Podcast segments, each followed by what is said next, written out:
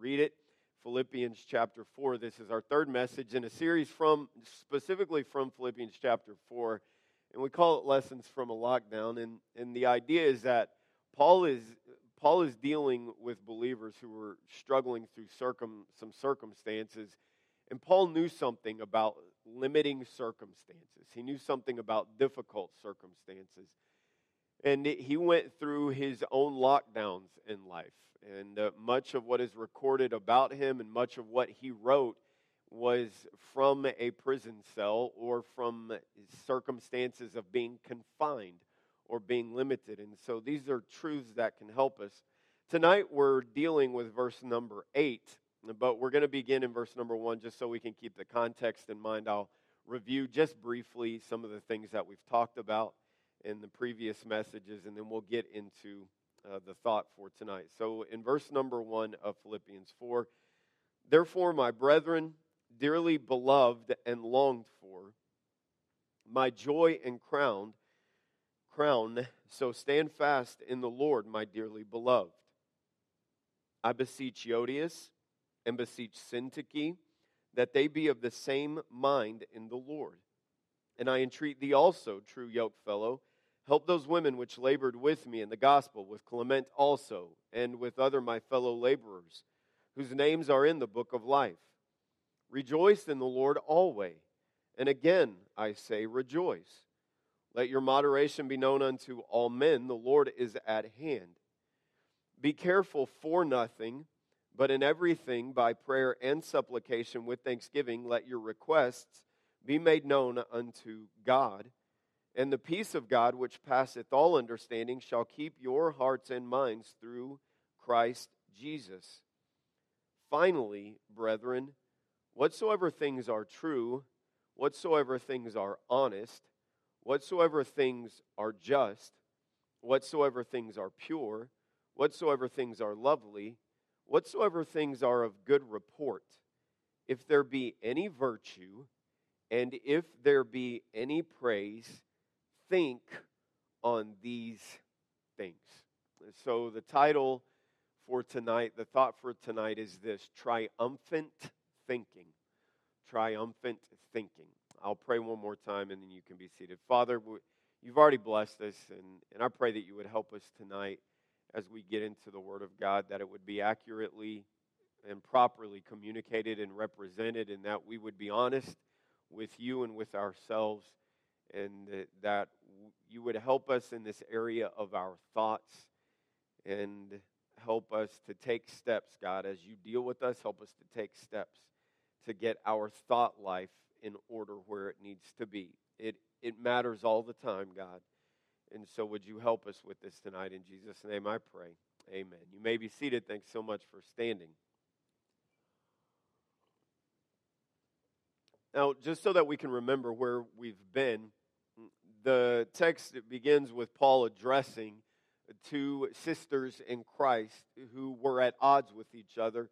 And it's not uncommon for believers, for families of faith, to be at odds with each other, but it's a problem when it's not resolved the right way and when it spills over. And you need to remember that when you are at odds with people within your family or within a church family, that if it's not dealt with properly, it is going to spill over. And this particular strife had spilled over to the point that the Apostle Paul, from a distance, was hearing about it and he was having to address it. And he reminded them, as we talked about, there are going to be circumstances that you can't control. And, and we don't know the specific thing that these two sisters were upset with each other about, but you can sum it up this way they weren't getting things the way that they wanted them. One had one opinion, the other had another opinion, and there was strife, strife over that, over who was right, over the best way to deal with something, over what should be done. And that strife was consuming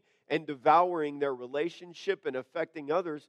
And so Paul reminded them, as he reminds us, when things aren't going the way that we want, and when there can be strife around us or difficulties that we're dealing with, you need to focus on who you have and focus on what you can control. You always have Jesus, and no and sometimes we just get focused on the things that we don't like or can't control and fail to focus on the things that we still have control over.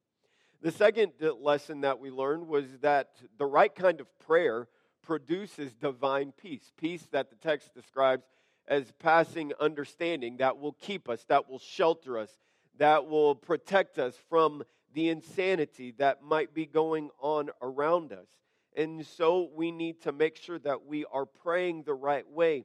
And that when we do that, we'll have peace with each other as these sisters needed. The right kind of prayer life will help God's people to be at peace with each other. It will help husbands and wives to be at peace with each other. It will help parents and kids to be at peace with each other. It will help families and church families and communities to be at peace with each other when the right kind of prayer to God is taking place. And then it'll help you to have peace through difficult circumstances. No, I'm convinced that there's a whole lot of people dealing with a whole lot of anxiety and fear and that could be greatly decreased or lessened if people, if God's people were praying like they needed to be. But then Paul goes on to reveal another layer to successfully navigating in this context the strife among believers, how to prevent it, how to work through it and overcome it. And then also, we can take these principles and we can understand that they'll be helpful in uh, assisting us in enabling us to navigate, to overcome, to work through the strifes and the difficulties that we face in our time. Let me give you an example as we get into talking about ourselves. I did this with Andrea, and then later, a couple of weeks later, I did it with Alexandra.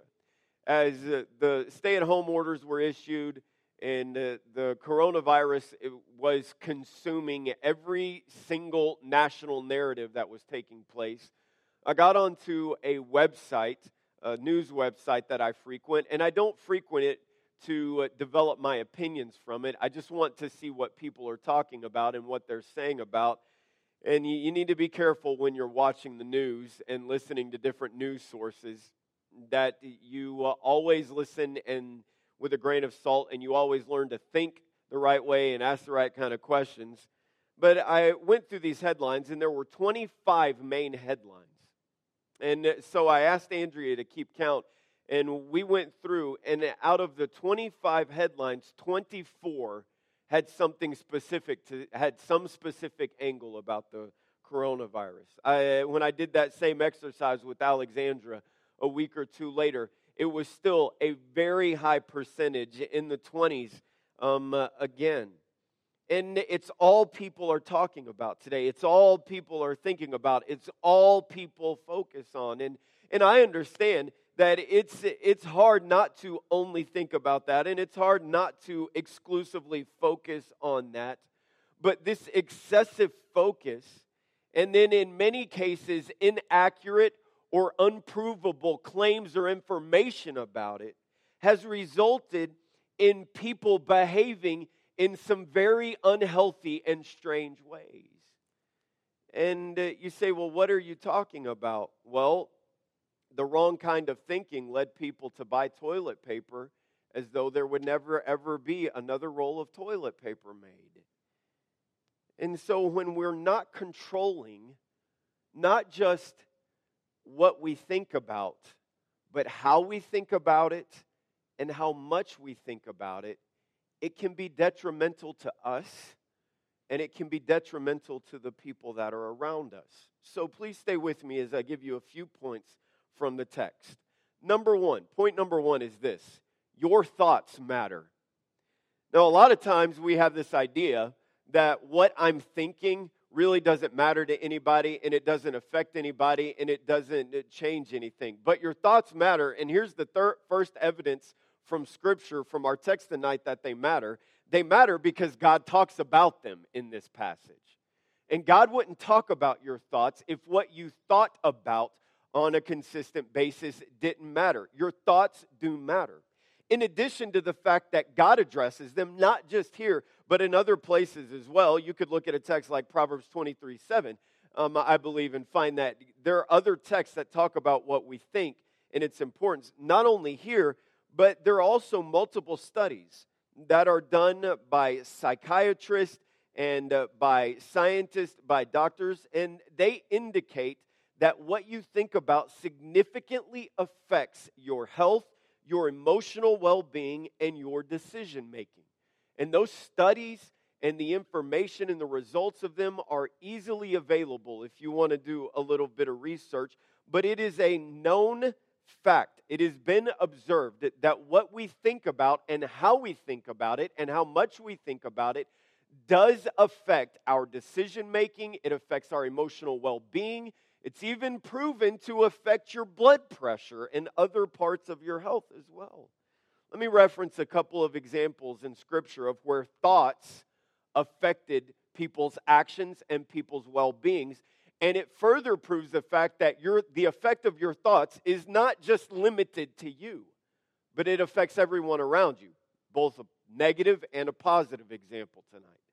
The negative example would be one that you're all very familiar with David.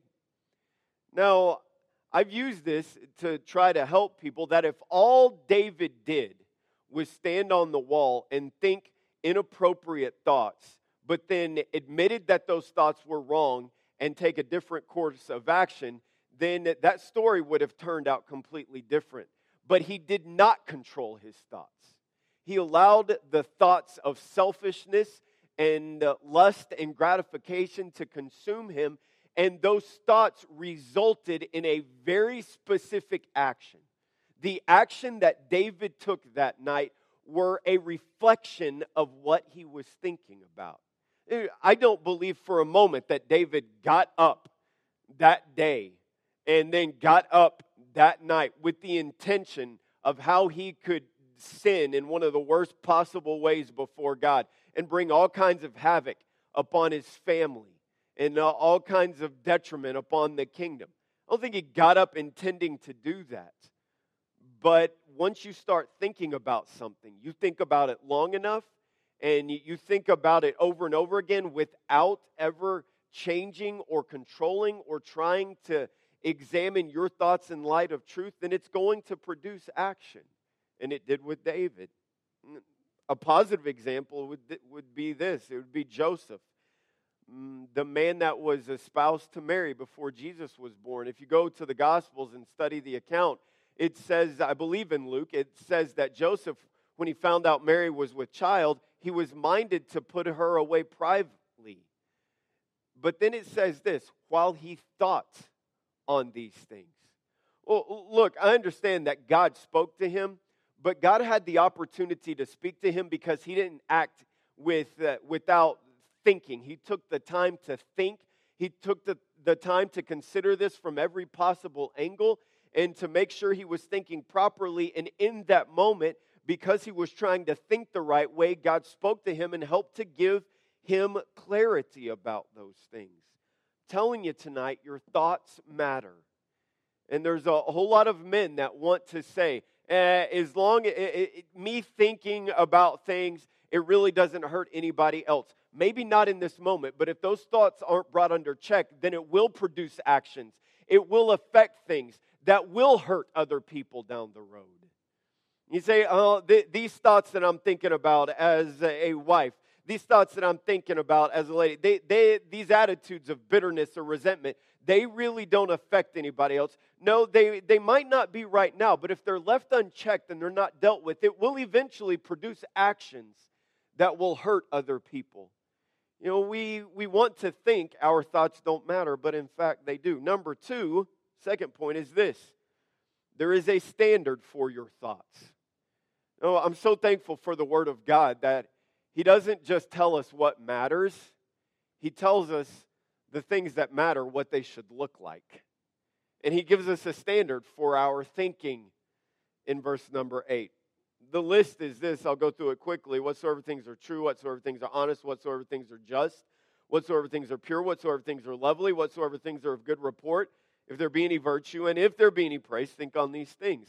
These are very basic and brief definitions, but I want to briefly summarize these things.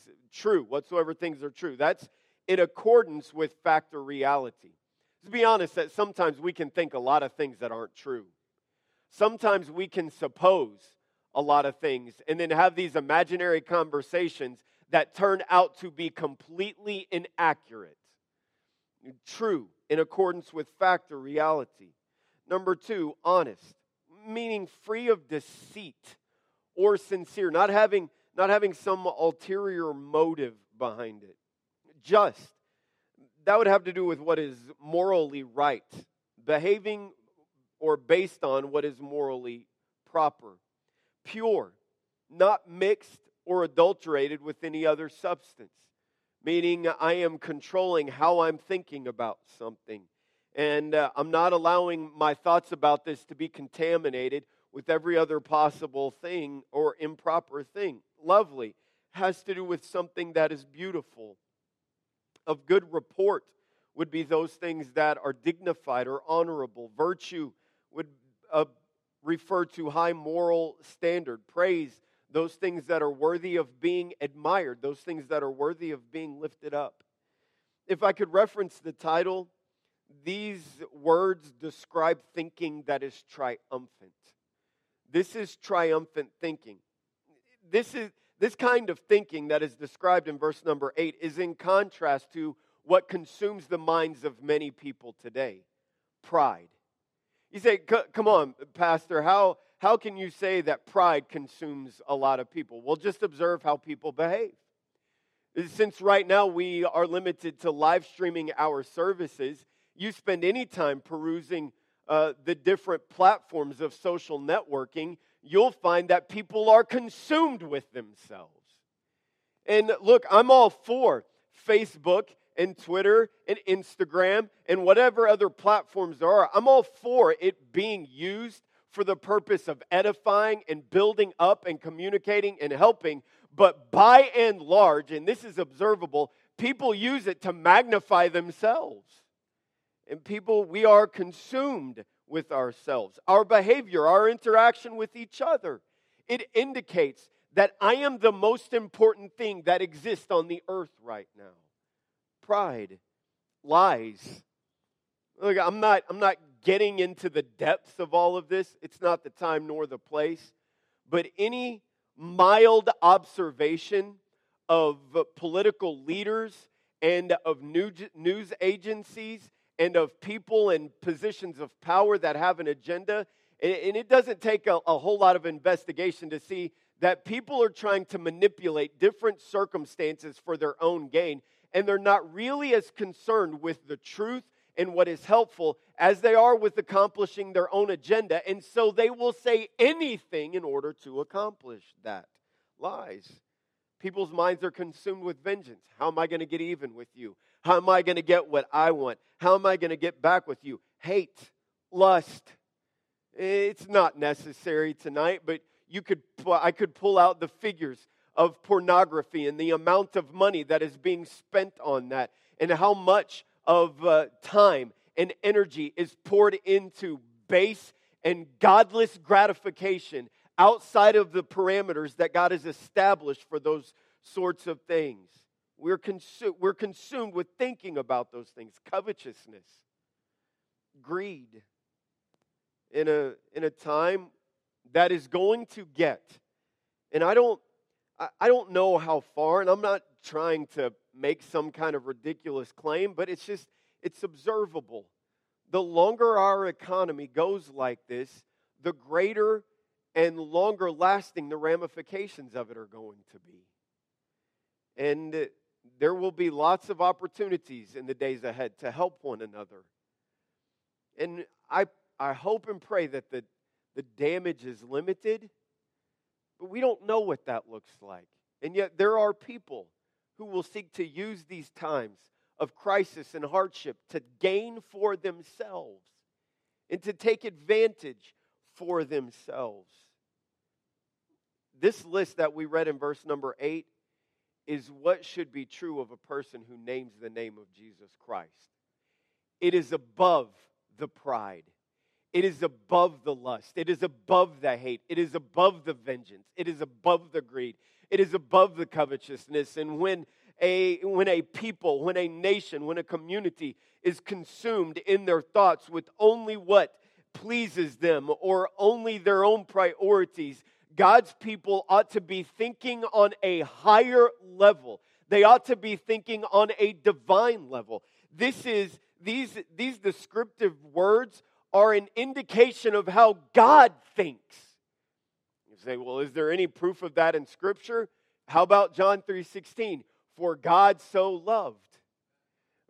God, we first loved him because he first loved us. God didn't just accidentally produce the redemptive plan. God thought it out, not as though he had to think through it, but it was deliberately out of him.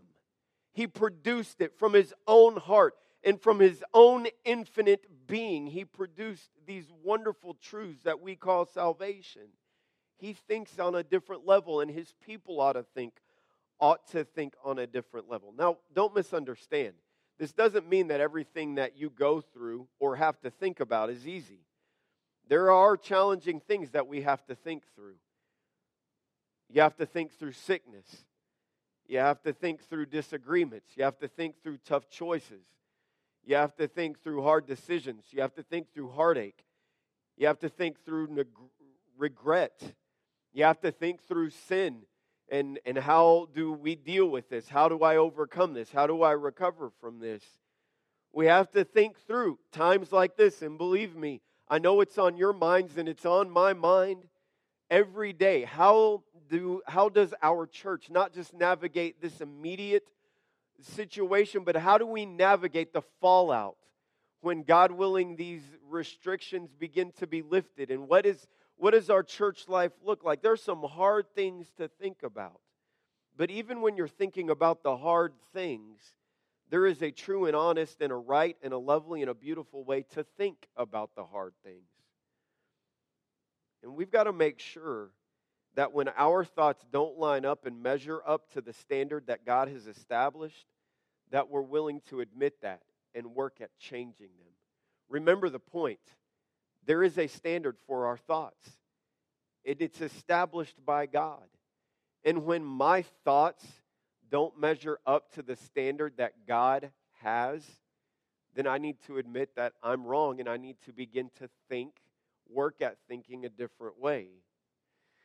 Number three, thoughts are chosen. Look at verse number eight again. He gives the list.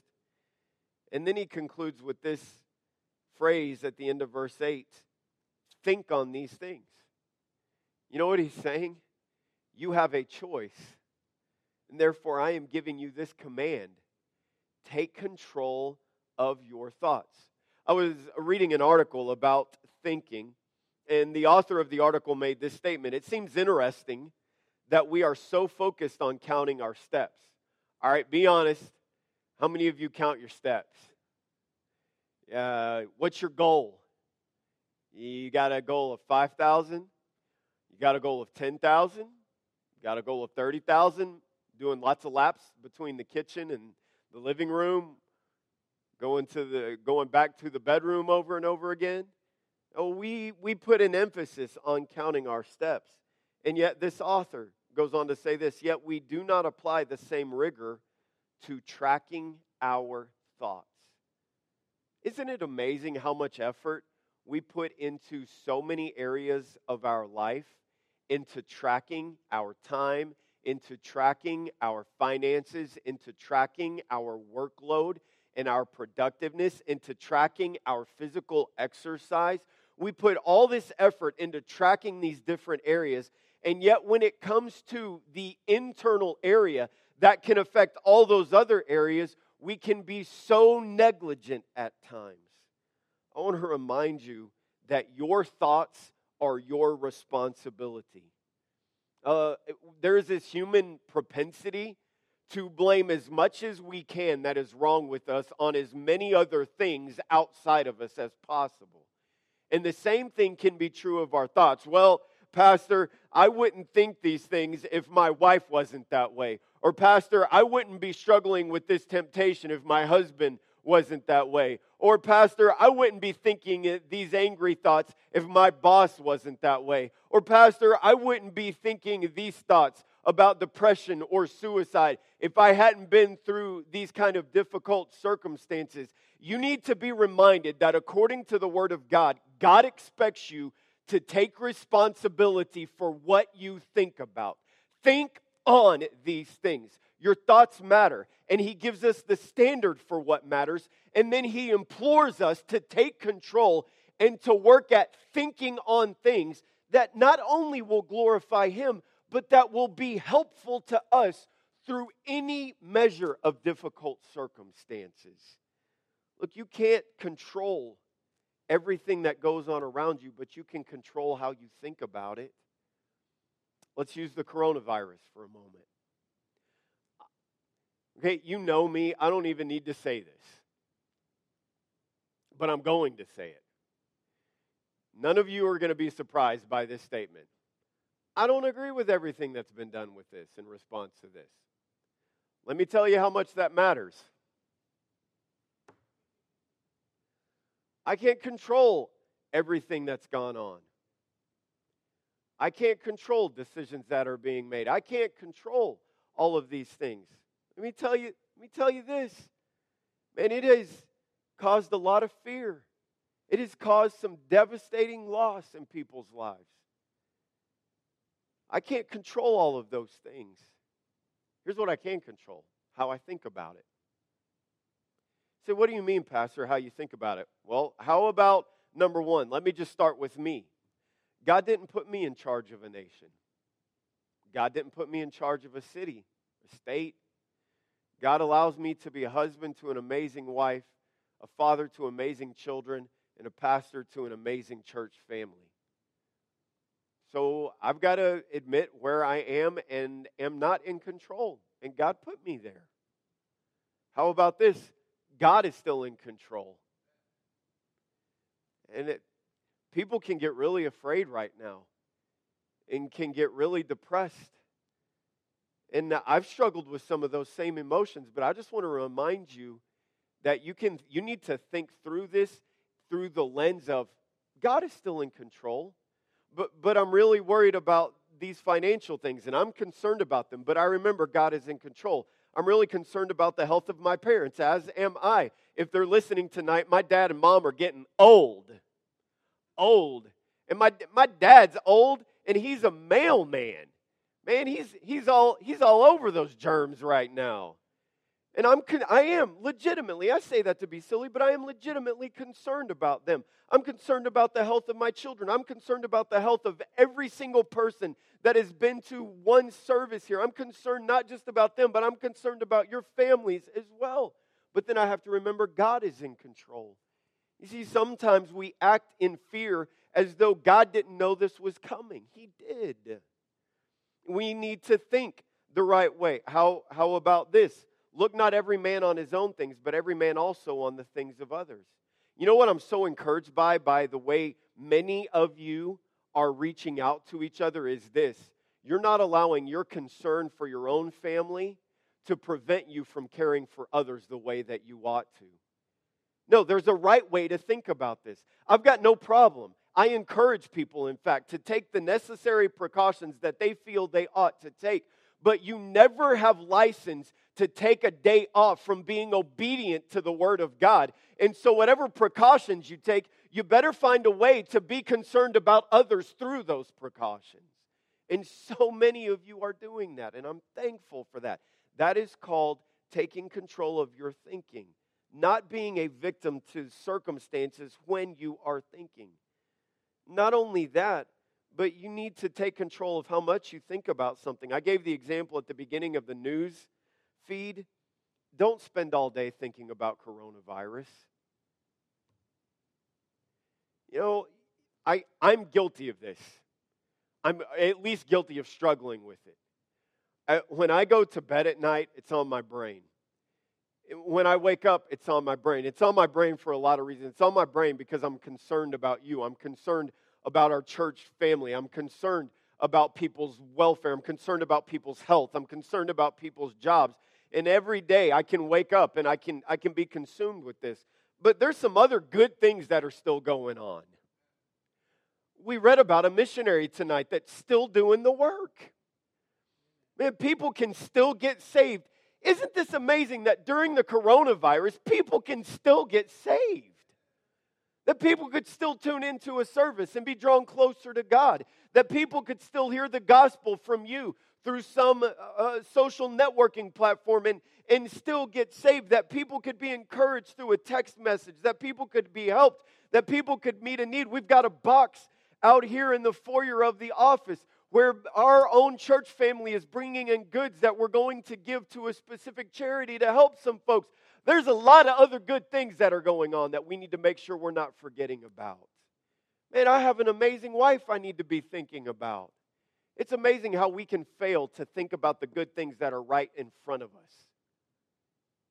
And I can get so consumed with the stuff that I can't control that I forget about the blessing named Andrea Pyle that has been with me for almost 19 years through all kinds of different crazy circumstances.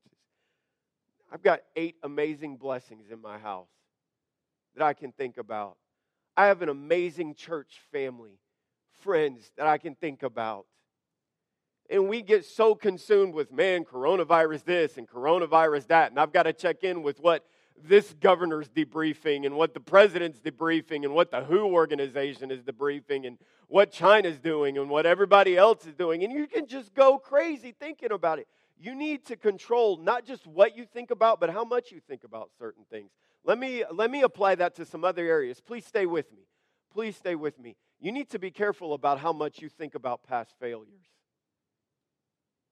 Think on these things.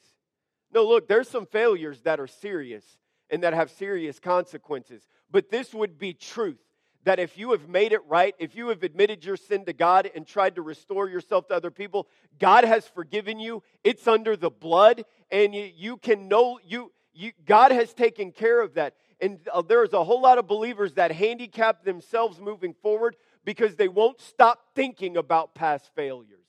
If God forgave you for it, then let Him forgive you for it. Allow it to be done. And some of you, dear children of God, you need to get out of the shadow of your own mistakes and you need to move forward in the light of Jesus Christ, but you won't let yourself because you're constantly consumed with your own the thoughts of your own failure. Some of you need to apply this to your thoughts about other people's failure. It, some of you have been seriously hurt. Some of you have been moderately hurt, if that's such a description. You know the medical chart with the faces 0 to 10. Some of you are way on a 10, some of you are on a 3, some of you are at a 0. I don't care. But you've been you've been seriously hurt. And that person's tried to make it right with you and that person is trying to move forward. And if you're not careful, you can allow the things that have hurt you in the past to continue to affect the way that you act now because you only think about that. You just think about it over and over and over. Instead of trusting God, this still hurts, but I'm asking you to give me grace, and I'm choosing to think on things that are true and that are good and that are helpful, and to remember that I still have good in my life. You need to control not just what you think about, but how much you think about certain things. Deal with random thoughts that are wrong. Set aside time to think and put good things in your mind to think about. Here's the statement Triumphant thinking will help to produce triumphant living. When God's people will be serious about thinking the right way, then behaving the right way will be accomplished. Let me run through those things I mentioned right before I gave you this statement. Triumphant thinking helps to produce triumphant living. Number one, deal with random thoughts that are wrong. Learn to think about your thinking. I, sometimes thoughts come into my head. They come into my head when I'm preaching sometimes. It's almost like a dog and a squirrel. I'm like, where in the world did that random thought come from? You know, you, I, you can't help it when that happens, but here's what you can do you can be aware of it when it happens, and you can put a stop to it when it happens. By prayer, by, cro- by quoting scripture, and by getting your focus on the right thing.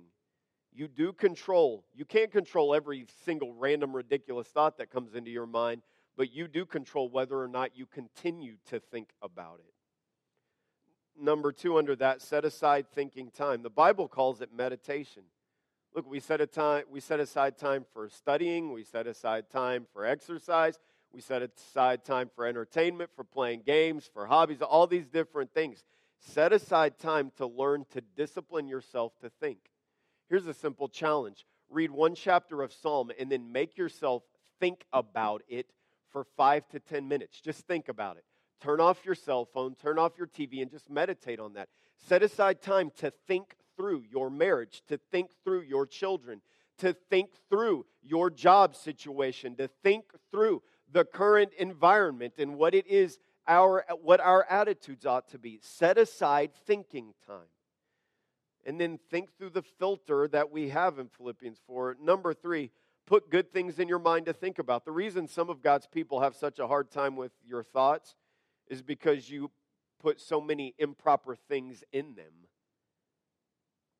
Too much negative, too much wrong information, too much distracting information, even if it isn't wrong in and of itself, can affect your thinking in a, in a wrong way. Guard what you put into your mind. allow yourself to receive things that are good, like daily Bible reading, music that focuses on the Spirit, that focuses on God, that focuses on His truth and protecting yourself from negative voices, protecting yourself from sinful voices, protecting yourself from evil. The, the more you have in your mind to, that is proper, the more good you'll have to think about. Triumphant thinking helps to produce triumphant living. If we will think the right way, it will help us to live the right way.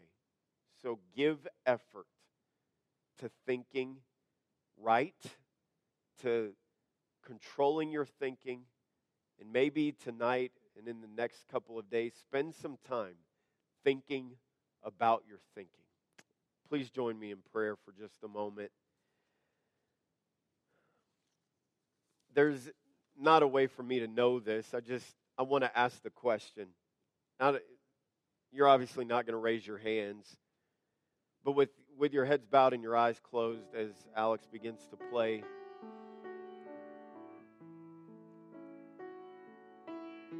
I want to ask this question, and I'm going to ask it in a very general way, and then you answer it yes or no in your own heart.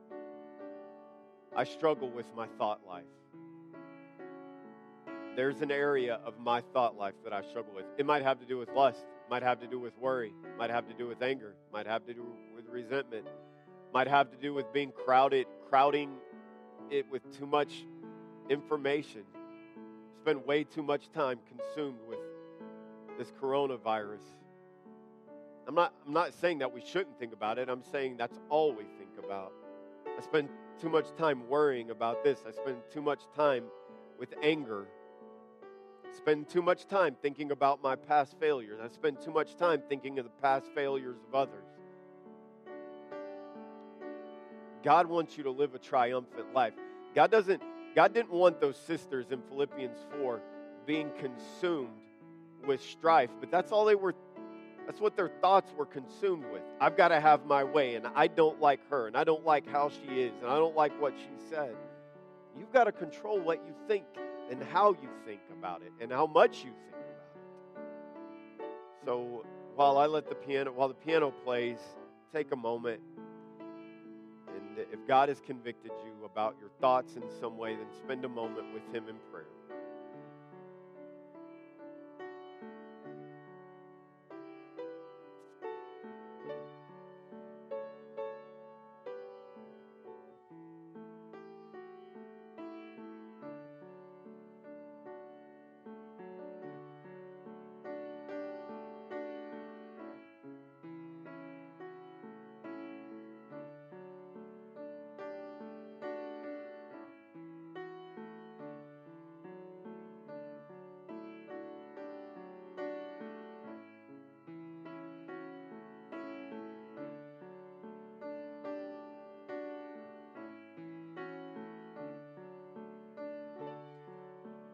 Father, thank you very much for tonight, and thank you for the opportunity to assemble and to be around your word, Lord. I pray that you would please uh, help us to work at our thinking and to think about our thinking And tonight, God, if one of your sons or daughters is struggling with their thought life, Lord, I pray that you would help them. And obviously, there are certain things that require a great amount of mental attention at times. But Father, it's also true that we can be imbalanced in that. And then there are there are times when we are thinking sinfully. And I pray that you would help people with that as well.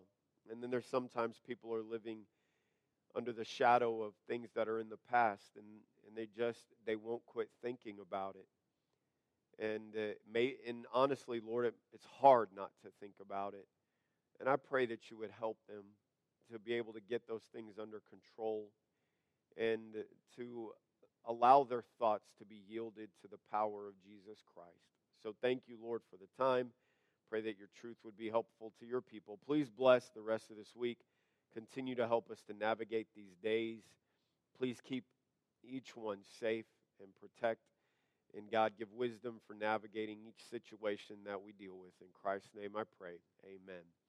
All right, thank you again for being with us tonight. I'm so thankful for the opportunity to be with you and to be able to share the Word of God with you and to praise His name. I look forward to being with you on Sunday. Please remember a couple of things about this weekend. Number one, stay engaged with each other. And don't forget about the team color competition, taking a, taking a photo, repping the colors of your team and sending in a fun, doing it, doing something fun together, and sending that to Brother Z. Don't forget about the wedding for Caleb and Macy at 3 p.m. on Saturday. If you don't have anything else going on, that would certainly be find a way to be an encouragement to them. And then just knowing that are watching will be an encouragement to them. And pray for them as they start this new chapter of life together. It's an exciting time for them in spite of everything else that's going on. It's very exciting. And then uh, pray for Brother Frank and Miss Wanda Wood as they are making their way here. And then Brother Frank will be preaching on Sunday, and so please be praying for him. I love you and look forward to being with you on Sunday through our live stream. God bless you. Have a great night.